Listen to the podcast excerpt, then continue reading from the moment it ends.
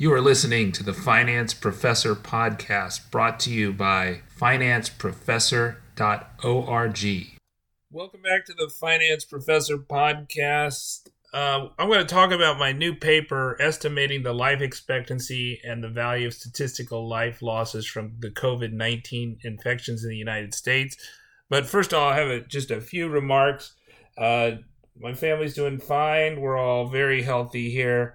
And uh, my daughter's in the swing of uh, online education, elementary education, and uh, uh, I am in the swing of uh, online higher education at the University of Louisiana Lafayette.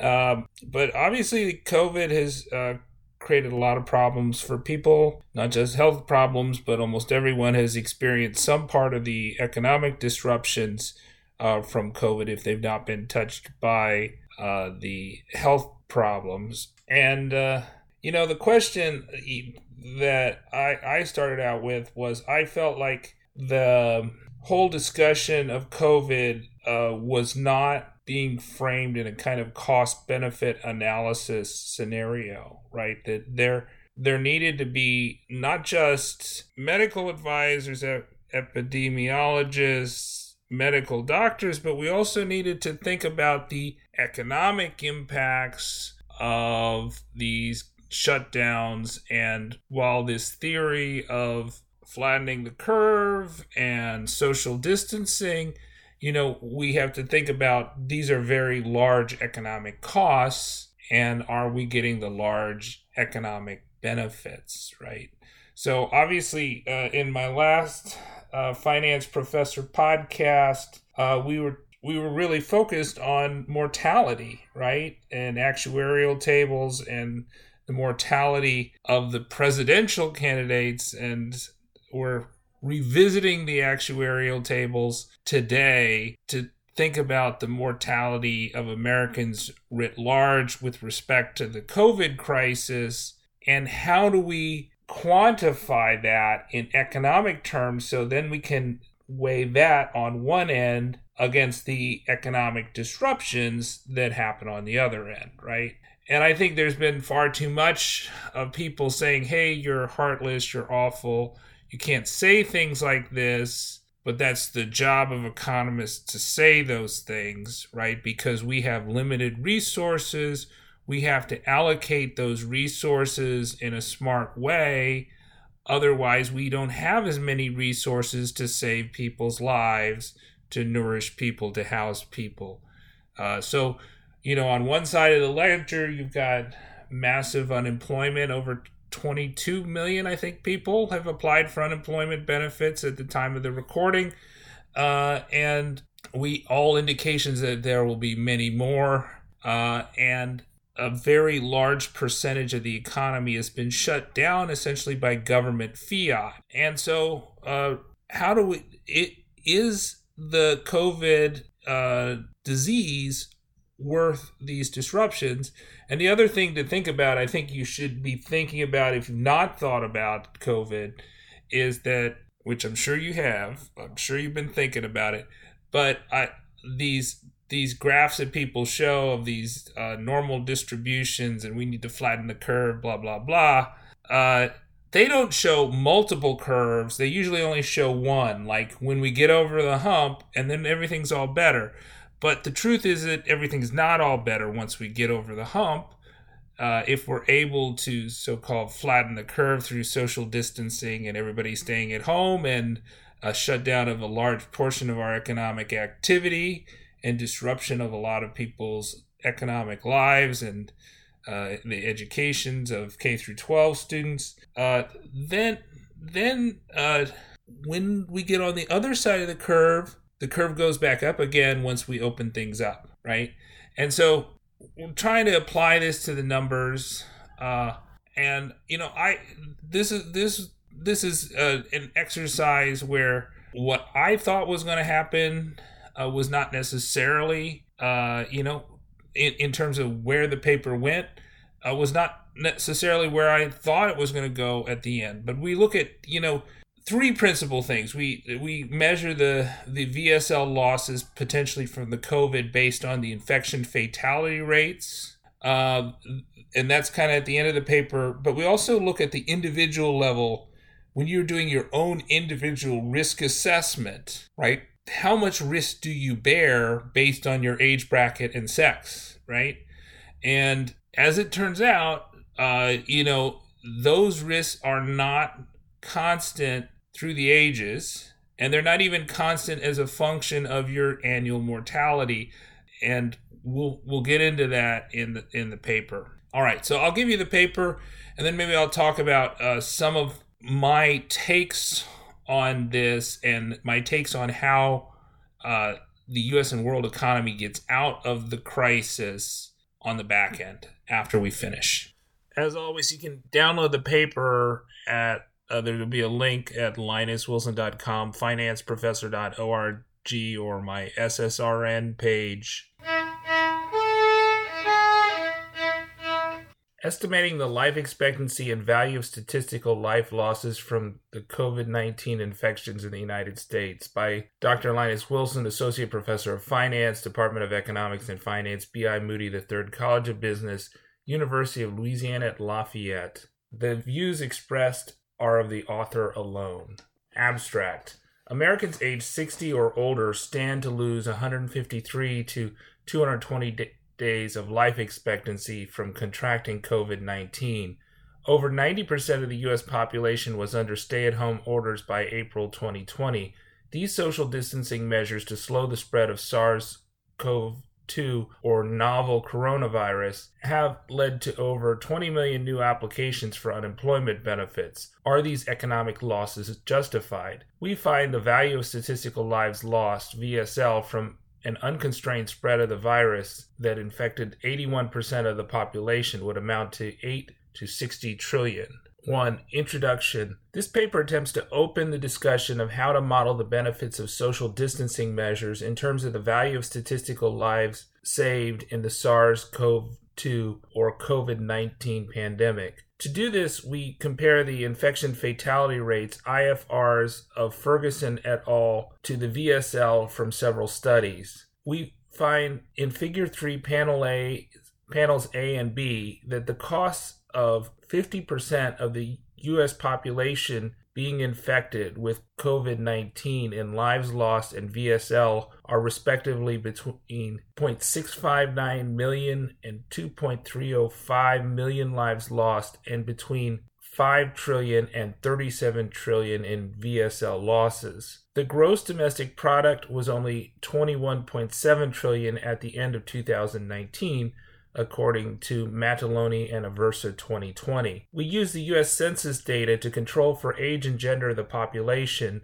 and show how a COVID 19 infection affects an individual's life expectancy and compares to a typical year's mortality. Life expectancy losses of between 153 and 222 days can be expected for Americans over 60 with a novel coronavirus infection according to Figure 2 Panel C. Americans younger than 40 can expect to lose less than two weeks of life expectancy from contracting the virus. In Figure 1 Panel C, persons over 50 can expect COVID 19 to be about as deadly or up to 70% more deadly than a year's mortality risks persons younger than 40 years old can expect less than a half year's mortality risk in a COVID 19 infection. To argue against the social distancing measures, either the IFR of COVID 19 must be nearer to the low end of Ferguson et al.'s 2020's 95% confidence interval, or the social distancing measures must be very ineffective in reducing the reproductive number R naught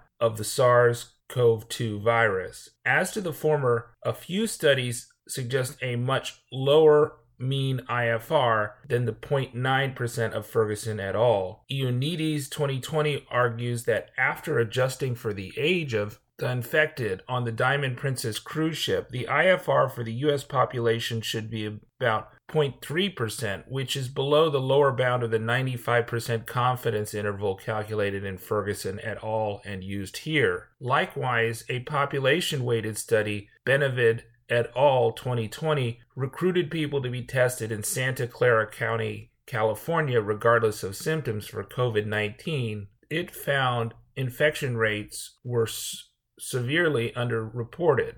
They calculated an IFR between 0.12 and 0.2 percent. On the other hand, social distancing may be effective in reducing the spread of COVID 19. R naught is the number of additional persons that an infected person goes on to infect on average. Anecdotal evidence indicates that social distancing in late March and early April may have been effective. Governor Andrew Cuomo of New York State, which had the highest number of deaths and confirmed cases of COVID 19 of the U.S. states on April 16, 2020, argued in his daily briefing in CNBC 2020 that his modeling teams believe that R naught fell from a median of 2.5 in Wuhan before social distancing and 2.2 on the Diamond Princess cruise ship to 0.9 in New York State after the mitigation efforts. Governor Cuomo argued that his advisors projected hospitals in his state would be overwhelmed with COVID 19 patients if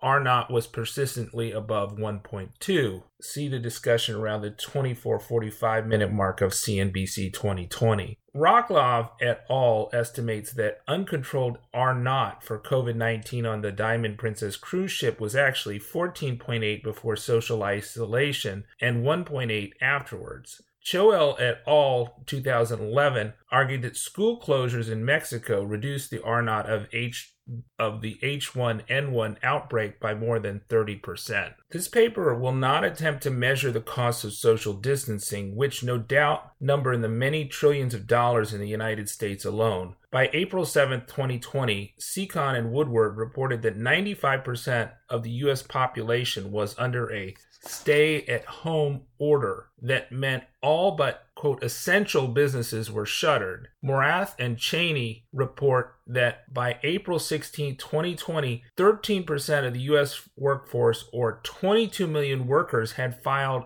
unemployment insurance claims. The COVID 19 multi state stay at home orders and the associated non essential business shutdowns began with California on March 19, 2020, according to Mervosh et al. 2020. Prior to the SARS CoV 2 disruptions, the U.S. unemployment rate stood at a record low of 3.5% in February 2020, according to the Bureau of Labor Statistics. Eichenbaum et al. 2020 estimate containing COVID optimally with social distancing will lead to consumption dropping by 22% versus 7% without containment of the virus. Since consumption is about 68.1% of GDP, according to the St. Louis Fed, and most recent GDP was 21.7 trillion, they are arguing that economic consumption losses are 0.27 minus 0.07 times 21.7 trillion equals 3.26 trillion. Obviously, the loss of freedom cannot be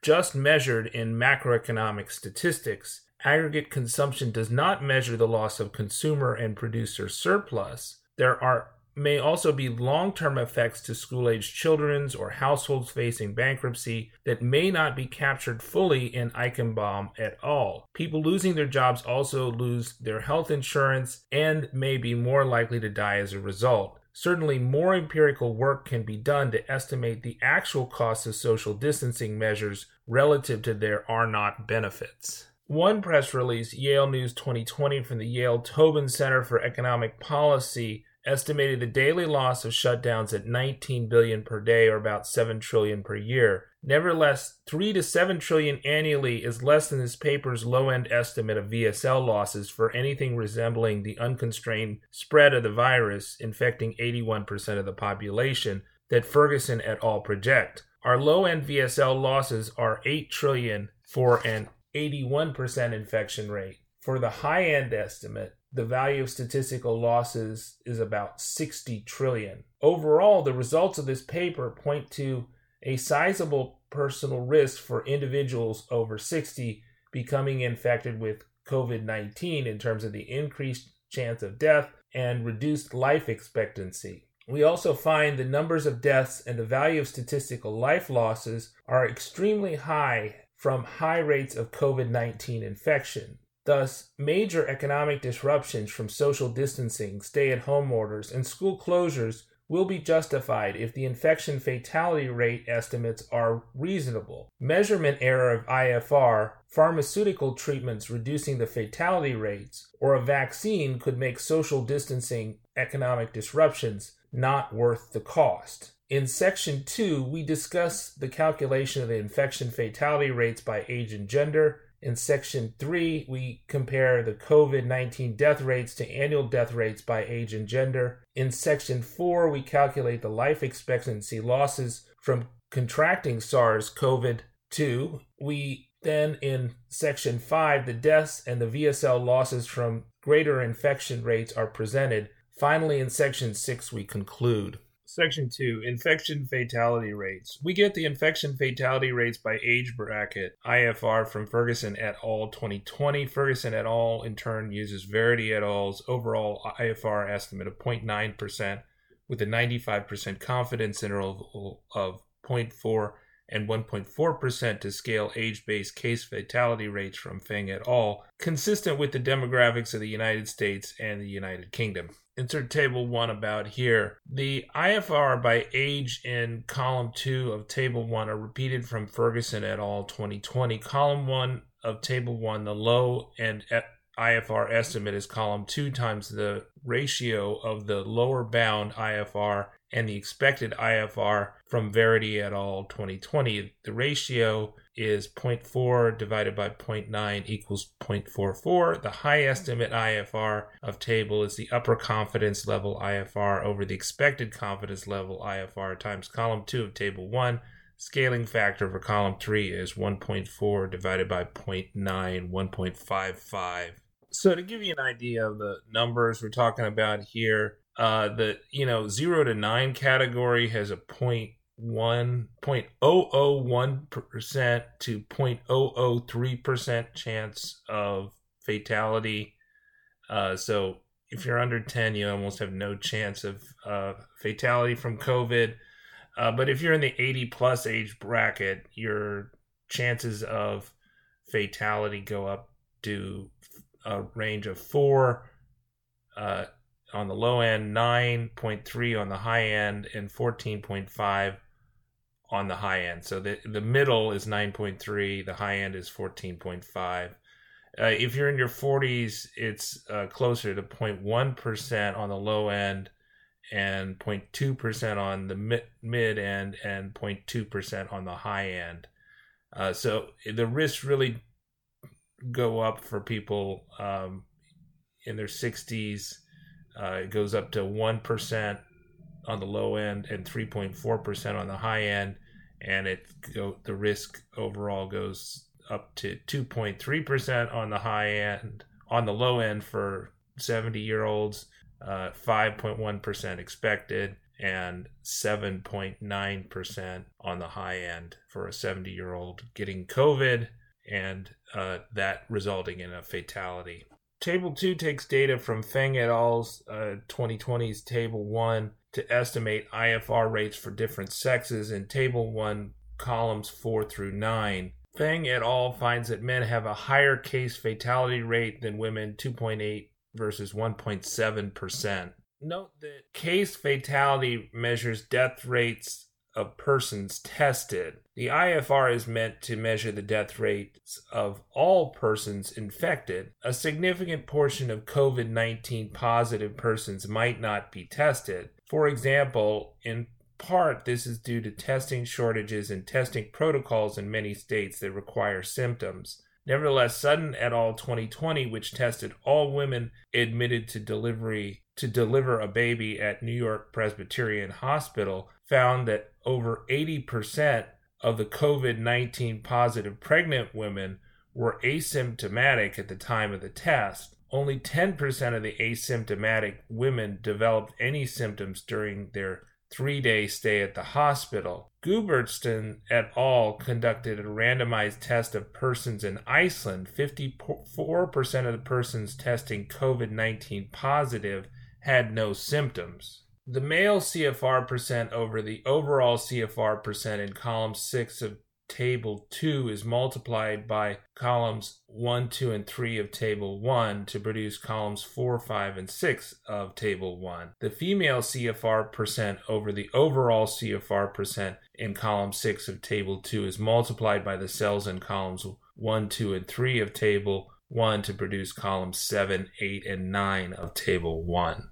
So just scanning uh, table two, there, uh, one thing I'd point out that the overall CFR for Fang et al. is 2.3%. So uh, male CFR is 124% of overall CFR for the Fang et al. sample, and female CFR is 74.5% of oval, overall CFR and I'll read the captions for both uh, Table 1 and Table 2. So, Table 1 is the infection fatality rates by age, bracket, and gender. Infection fatality rates, IFR, by decade are from Ferguson et al. 2020. The overall IFR in Ferguson et al. is 0.9% based on Verity et al.'s 2020 estimates with a 95% confidence interval of 0.4 and 1.4%. The high estimates are expected estimates multiplied by 1.4 divided by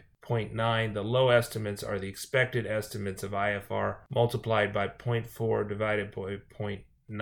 Feng et al.'s case fatality rate CFR for COVID for men and women are 2.84 and 1.7% respectively, with an overall CFR of 2.29%. The male CFR over total CFR is multiplied by the decade IFRs to calculate male IFRs. The female CFR over total CFR is multiplied by the decade IFRs to calculate female IFRs. Table 2 COVID 19 case fatality rates by gender from Feng et al. 2020. These numbers are taken from Table 1 of Feng et al.'s 2020 study of the COVID 19 cases in China through February 11, 2020. Column 6 is calculated as the sex CFR divided by the total CFR in column 1. COVID 19 versus annual mortality. In this section, we use the 2016 actuarial tables from the Social Security Administration to compare COVID death rates in Table 1 to the actuarial death rates for Americans. Table 3, the 2010 U.S. Census data in Howden and Meyer is used to calculate the percent of the U.S. population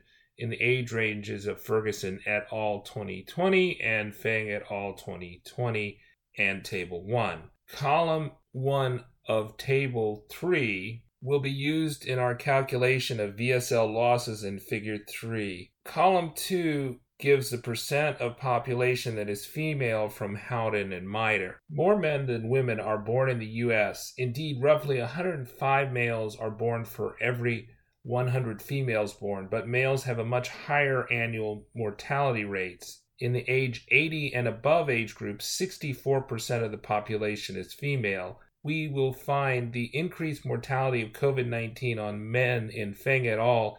is consistent with American males' increased mortality in the actuarial tables. Column 2 of Table 3 will be used to calculate the overall death rates in Column 3 of Table 4. Table 3 2010 U.S. Census data on the percent of the U.S. population in selected age brackets and the female percent of the population in the selected age ranges. Uh, these are the percent of the U.S. population in each age category according to the U.S. 2010 census as recorded by Howden and Meyer 2011.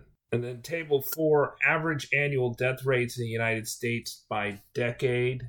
These are the simple averages of the annual death rates for men and women from the actuarial data from the Social Security Administration Office of the Chief Actuary's 2016 table. The combined column is the average annual death rates by decade, weighted by the ratio of men and women in each decade of life, according to the 2010 U.S. Census of Howden and Meyer. For the 2080 to 89 decade, the weight of women and men over 80 was used to calculate the combined death rate. In Table 4, we use the 2016 actuarial tables from the Social Security Administration. The average annual death rates for each decade and sex are used to calculate columns 1 and 2 Table 4, column 3 is calculated by weighting Table 4, column 1 by the percent of men in the 2010 U.S. population in each age category, which is uh, 1 minus the relevant age category in Table 3, column 3. Likewise, the weight of female death rates is given by the relevant age bracket in column 3, table 3. The population weighted average death rates for each age bracket are in column 3 of table 4. In table 5,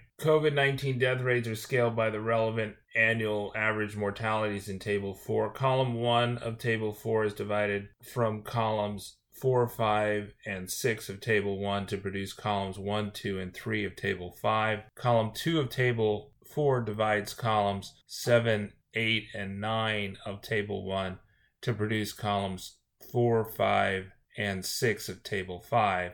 COVID 19 mortality increases as a percent of annual mortality for all age brackets up to 70 to 79 for men and 60 to 69 for women. Table 5 COVID 19 death rates over U.S. annual average mortality by decade for males and females. The COVID 19 infection fatality rates calculated from Ferguson et al. 2020 and Feng et al. 2020 are divided by average annual mortality by decade from the U.S. Social Security Administration Office of the Chief Actuary's 2016 table. So, COVID death rates over average annual death rates by decade uh, are increasing. It's pretty clear. So, it goes from COVID is 3% of annual risks for the 0 to 9 age group up to 177% of annual risks uh, for the 70 to 79 age group for men.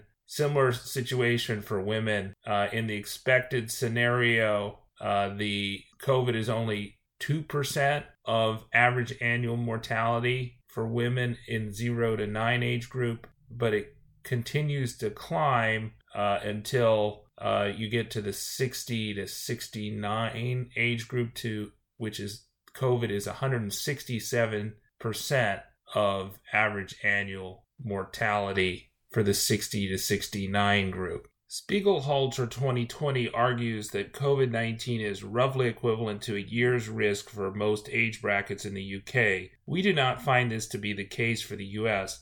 Nevertheless, Spiegelhalter 2020 uses year 7.3 mortality instead of average mortality to make that argument with United Kingdom mortality tables. It is unclear why year 7.3 of a decade age bracket is a meaningful comparison. Thus, we have used the average annual mortality with the United States mortality data instead. In Table 6, the IFRs from Table 1, columns 1, 2, and 3 are divided by the combined annual death rates from Table 4, Column 3. Table 6 COVID 19 death rates over U.S. annual average mortality by decade. The COVID 19 infection fatality rates, IFR, calculated from Ferguson et al. and Feng et al., are divided by the average annual mortality by decade from the U.S. Social Security Administration Office of the Chief Actuary's 2016 table and the population weights of men and women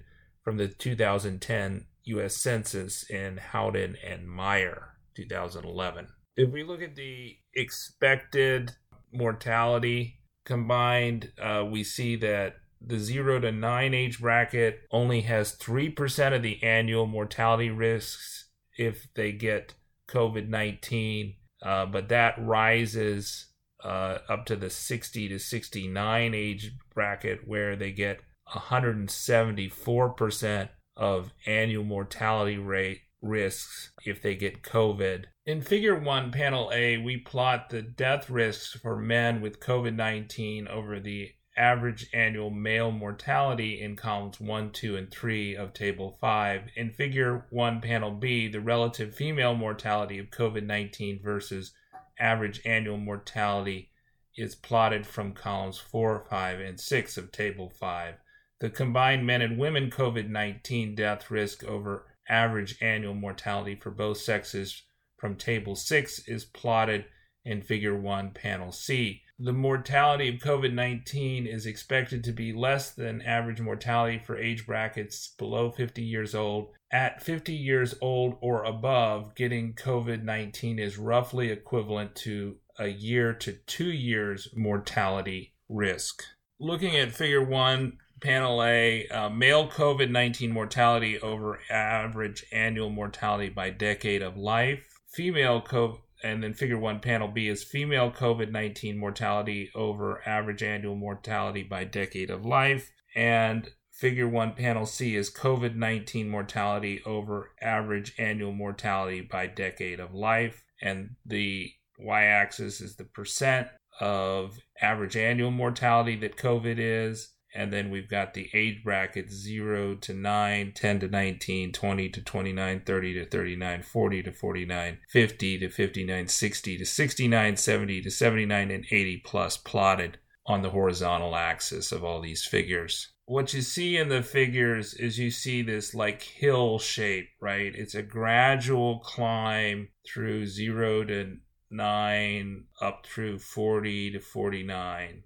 And then it's gets the slope gets really steep uh, and maybe even peaks at 60 to 69 and then it starts uh, flattening off or leveling down uh, and you start going down the hill on 80 plus. What is the point of this? The indi- it, what this indicates is that uh, COVID is more deadly than annual mortality risks for people in the 60 to 70 uh, range typically, uh, and then it becomes almost as deadly as annual mortality risks uh, for people in the 80s range. Section 4 COVID's impact on life expectancy. To measure COV SARS impact on life expectancy, let us define some terms. PSDC is the conditional probability that a person of the sex S, decade of life, or age bracket D, and virus severity scenario C will die of COVID given that they are infected. This is the IFR for the sex, decade, and scenario combination. PSDC is given by columns 4, 5, 6, 7, 8, and 9 of Table 1. Let change or delta LESDC be the average days of life expectancy lost from contracting the COVID 19 virus.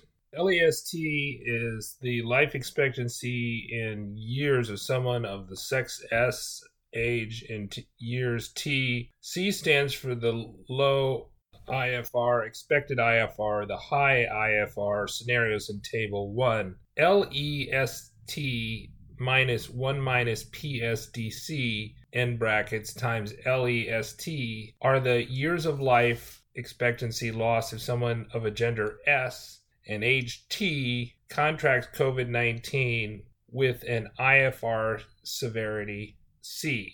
T subscript DA is the beginning of years of the age bracket D. It is the zeroth year. It is year zero in the zero to nine bracket and is 80 in the 80 to 89 age brackets, for example. T subscript DB is the ninth year in an age bracket. For example, T50 to 59B equals 59, and T subscript DB minus T subscript DA plus 1 is the number of years in a relevant age bracket. TDD T subscript dB minus T subscript dA plus 1 is equal to 10. We assume that the year has 365.25 days, the average days of life expectancy lost for each one of the genders for each decade of life, and in all three scenarios is cal- calculated below. So change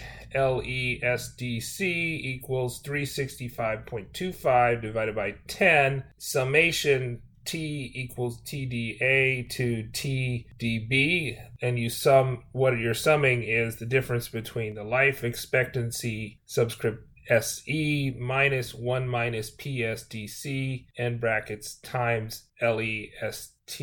Uh, figure 2, panel A and B are the days of life expectancy lost for each decade. The black lines are the expected IFR scenario, the dashed line is the low IFR scenario, and the dotted line is the high IFR scenario in both panels. To plot figure 2 panel C combining both genders, let us define one more term.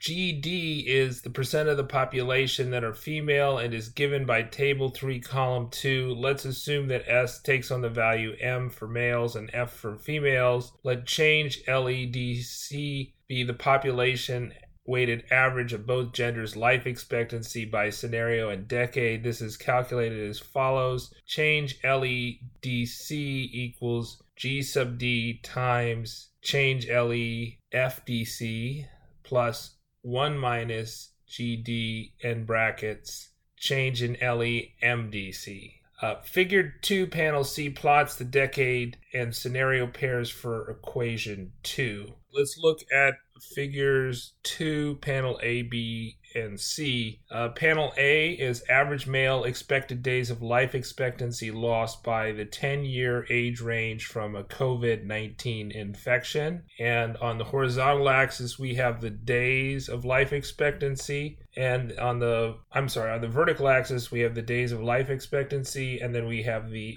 the decade age brackets on the horizontal axis uh, which go from 0 to 9 to 80 to 89. And we see a hill that really doesn't downslope uh, for the males.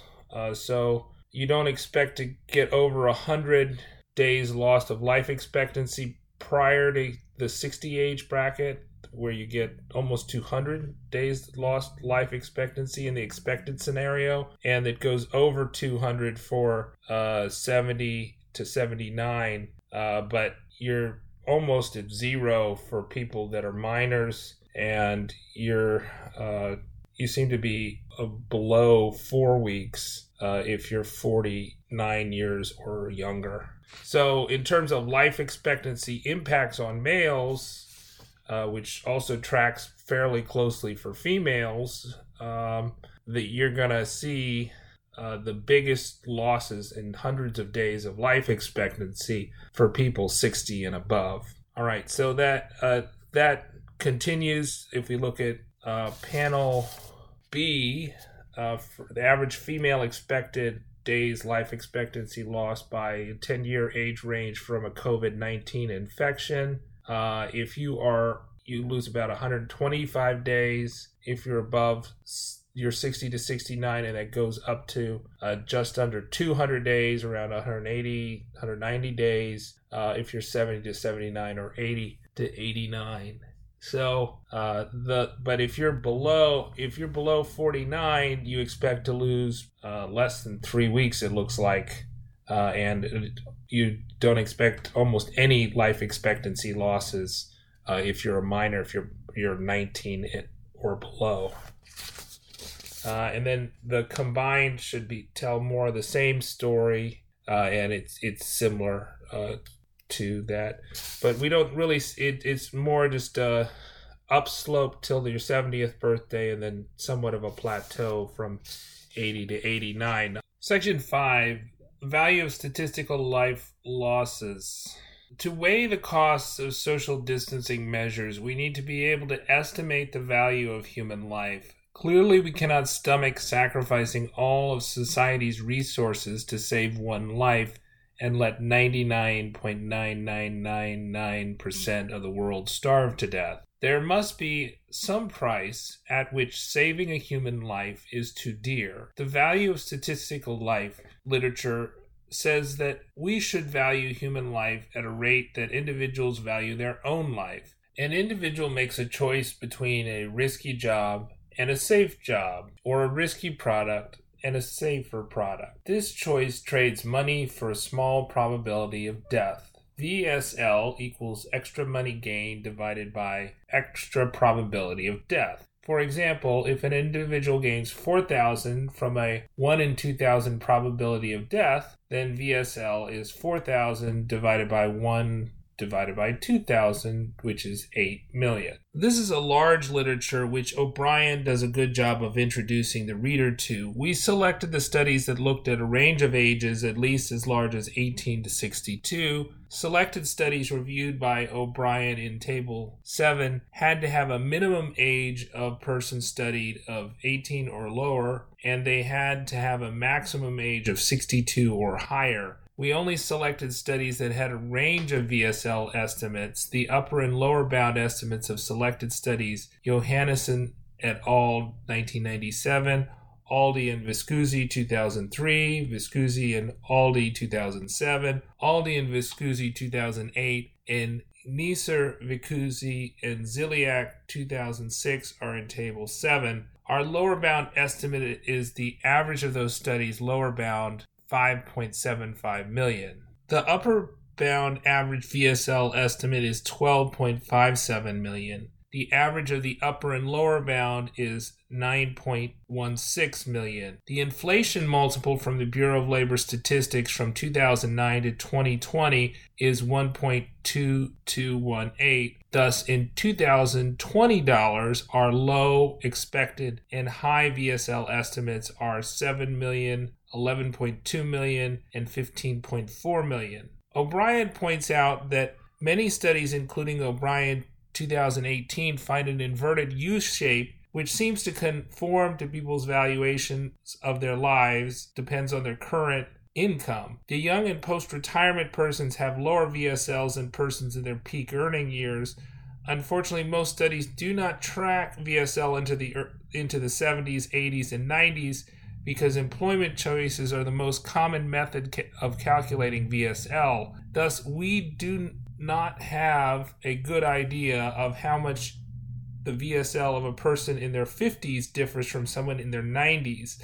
Nevertheless, VSL does not track closely with life expectancy because we see VSL increasing from the 20s to the 50s while life expectancy declines. Let's take a look at Table 7 Value of Statistical Life Studies, VSL Studies, Upper and Lower Estimates in 2009 US dollars. Um, the ages range from 18 to 74 for the first study and 18 to 62 for the, the middle three studies and 18 to 65. Uh, and we've got ranges of upper limits of 7.5 to 20 million US dollars and ranges of 4 to 8.4 million dollars on the lower limit, which averages out to be about 5.7 uh, to 12.6 million dollars in 2009 dollars, which we subsequently will gross up to 2020 dollars with an inflation factor.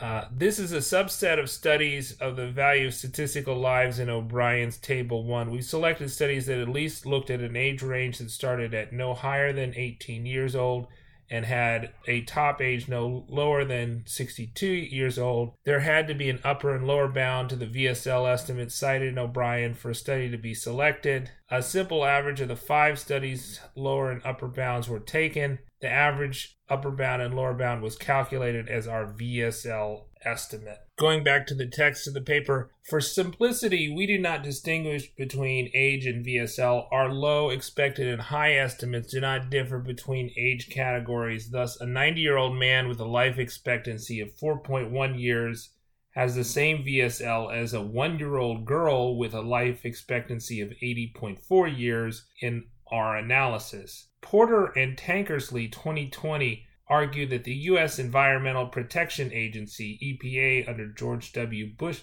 under the George W. Bush administration abandoned attempts to discount VSL for seniors by 33% after a political backlash. Eichenbaum et al. uses the 9.5 million VSL, which the EPA uses. 9.5 million is between our lower and and expected VSL estimates of 7 million and 11 million. After adjusting Merrill 2017 for inflation, the median wrongful death jury award was only 2.6 million. The median 9/11 compensation was 2.4 million and the average lifetime earnings of college graduates was 2.8 million in 2020 US dollars. Thus, both the EPA and RVSL range place a much higher value on American lives than juries have done or the 9 11 Commission did. Figure 3, Panel A, extrapolates deaths as a fraction of the population infected by COVID 19 from Table 1's columns 1, 2, and 3. Those age categories are weighted by the percent of the U.S. population in Table 3, column 1. We assume, assume that the U.S. population is 329,342,883, which was the U.S. Census projection for March 1st, 2020. A 20% infection rate corresponds to roughly 263,000 to 922,000 deaths. By comparison, heart disease has been the number one killer of Americans, and it results in 647,000 deaths per year, according to Bacon and Yom Tov. 2020. Worldometers.info tabulated U.S. deaths from COVID 19 at over 38,000 by April 18, 2020. The deaths calculated for the low, expected, and high estimates in Figure 3, Panel A are multiplied by the low, midpoint, and high VSL estimates of 7 million. 11.2 million and 15.4 million per death respectively. Those estimates are plotted in figure 3 panel B. An 80% infection rate corresponds to VSL losses between 8 trillion and 59 trillion. Our midpoint VSL estimate produces losses of 28 trillion, which exceeds the annual GDP of the US economy. Thus, unless IFR rates are much lower than the expected scenario, large economic disruptions as part of social distancing campaigns to reduce the virus spread will be justified. Looking at uh, figure 3, panel A and B, figure 3, panel A, U.S. death projections from COVID 19. Uh, the high estimate with 100% spread is over 4.5 million. The expected with 100% spread is about 3 million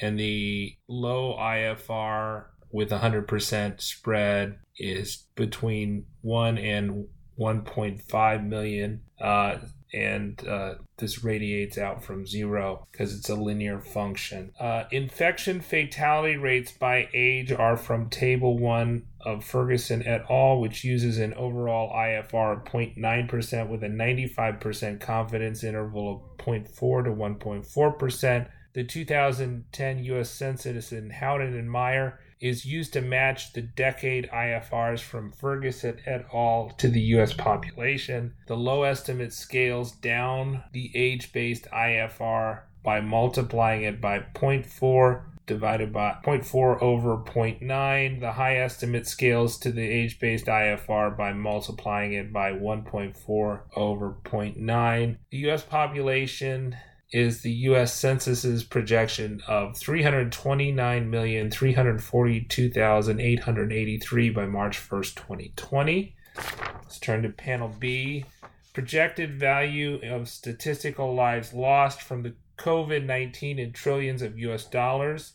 These are also linear functions radiating out from zero with the percent of population on the horizontal axis and uh, instead of deaths on the vertical axis Panel B has trillions of 2020 US dollars in VSL losses. So uh, at the low estimate, the dashed line, uh, if we had a 100% spread, the losses would be roughly 10 trillion. Uh, at the midpoint estimate, v- midpoint VSL estimate, we've got uh, losses between 30 and 40 trillion at 100% spread. And at the high estimate, uh, the VSL losses are between 70 and 80 trillion. Uh, the, the value of statistical life estimates are from O'Brien Table 1. All studies that were provided all studies that provided a range of VSL and used an age range of at least as wide as 18 to 62 or wider were selected for the average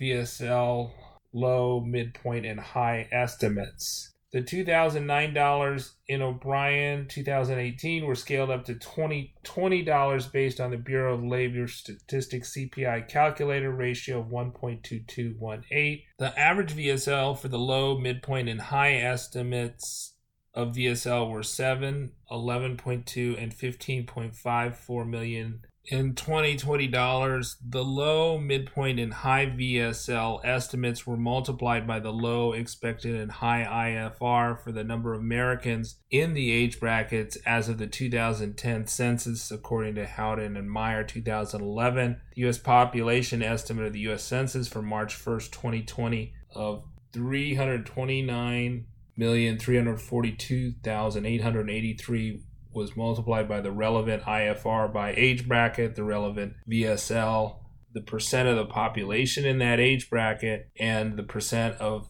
population infected. Section 6 Conclusion The potential loss of life and the corresponding losses from the value of statistical lives from COVID 19 dwarf the size of the U.S. economy if the disease spreads unchecked. This paper looks at the per person losses in terms of increased death rates compared to typical mortality risks. In addition, we show how much COVID reduces the life expectancy of Americans by their age category. This study points to VSL losses of between 5 trillion and 37 trillion if just 50% of the US population is infected. Stay-at-home orders that have thrown tens of millions out of work but have likely reduced the rate of the virus's spread substantially appear economically justified. Pharmaceutical interventions or a vaccine that reduces COVID 19's death rate or evidence that mortality rates of infections are way overestimated could change the calculus in favor of opening up the economy more broadly.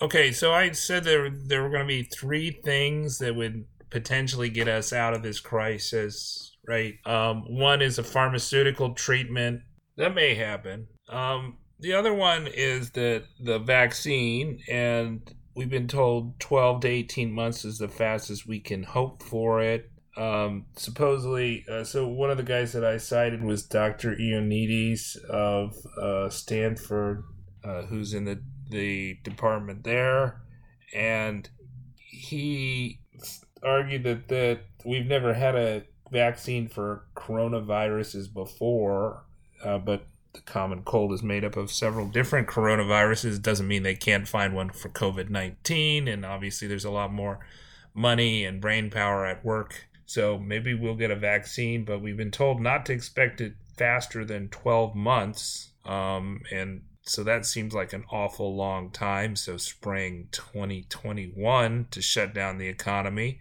Uh, and then the third is measurement error that there's a decent chance that this 95% confidence interval of Ferguson at all, uh, you know, maybe we shouldn't be 95% confident in it. So, for one, I cited several papers uh, that, you know, indicate uh, you know, two of the things uh, were uh, by Mr. Oh, Mr. Ioannidis in the Stanford Department of Medicine and Epidemiology. I think I, I got their department name wrong. Uh, the the Santa Clara County study, which like these papers has a lot of co-authors on it. Um, that one uh, seemed to indicate that the IFR was 0.2 or 1.2, which would put it much closer to the flu. Um, the obviously we mentioned in the paper that heart disease is the number one killer of Americans, kills about uh, just under 700,000 people per year. Uh, we are on track with current COVID deaths uh, to meet that. You know, if present trends continue forever, that is, the, the death counts that we've had in the last several days continue forever, then COVID could be as deadly as heart disease. Uh, but everybody thinks that the deaths are going to start declining uh, due to these stay at home orders and social distancing. Uh, but, you know, there's reason to believe uh, from the, I mean, just off the face of it, if only the death rate was only 1% on the Diamond Princess cruise ship, which is basically packed with senior citizens uh, who are most at risk, uh, then that indicates to you that the IFR globally must be much less than that, probably a factor of five, right? And that's what Mr. Ioannidis found that it was closer to 0.3. And his 95% confidence interval range was pretty close to zero on the bottom.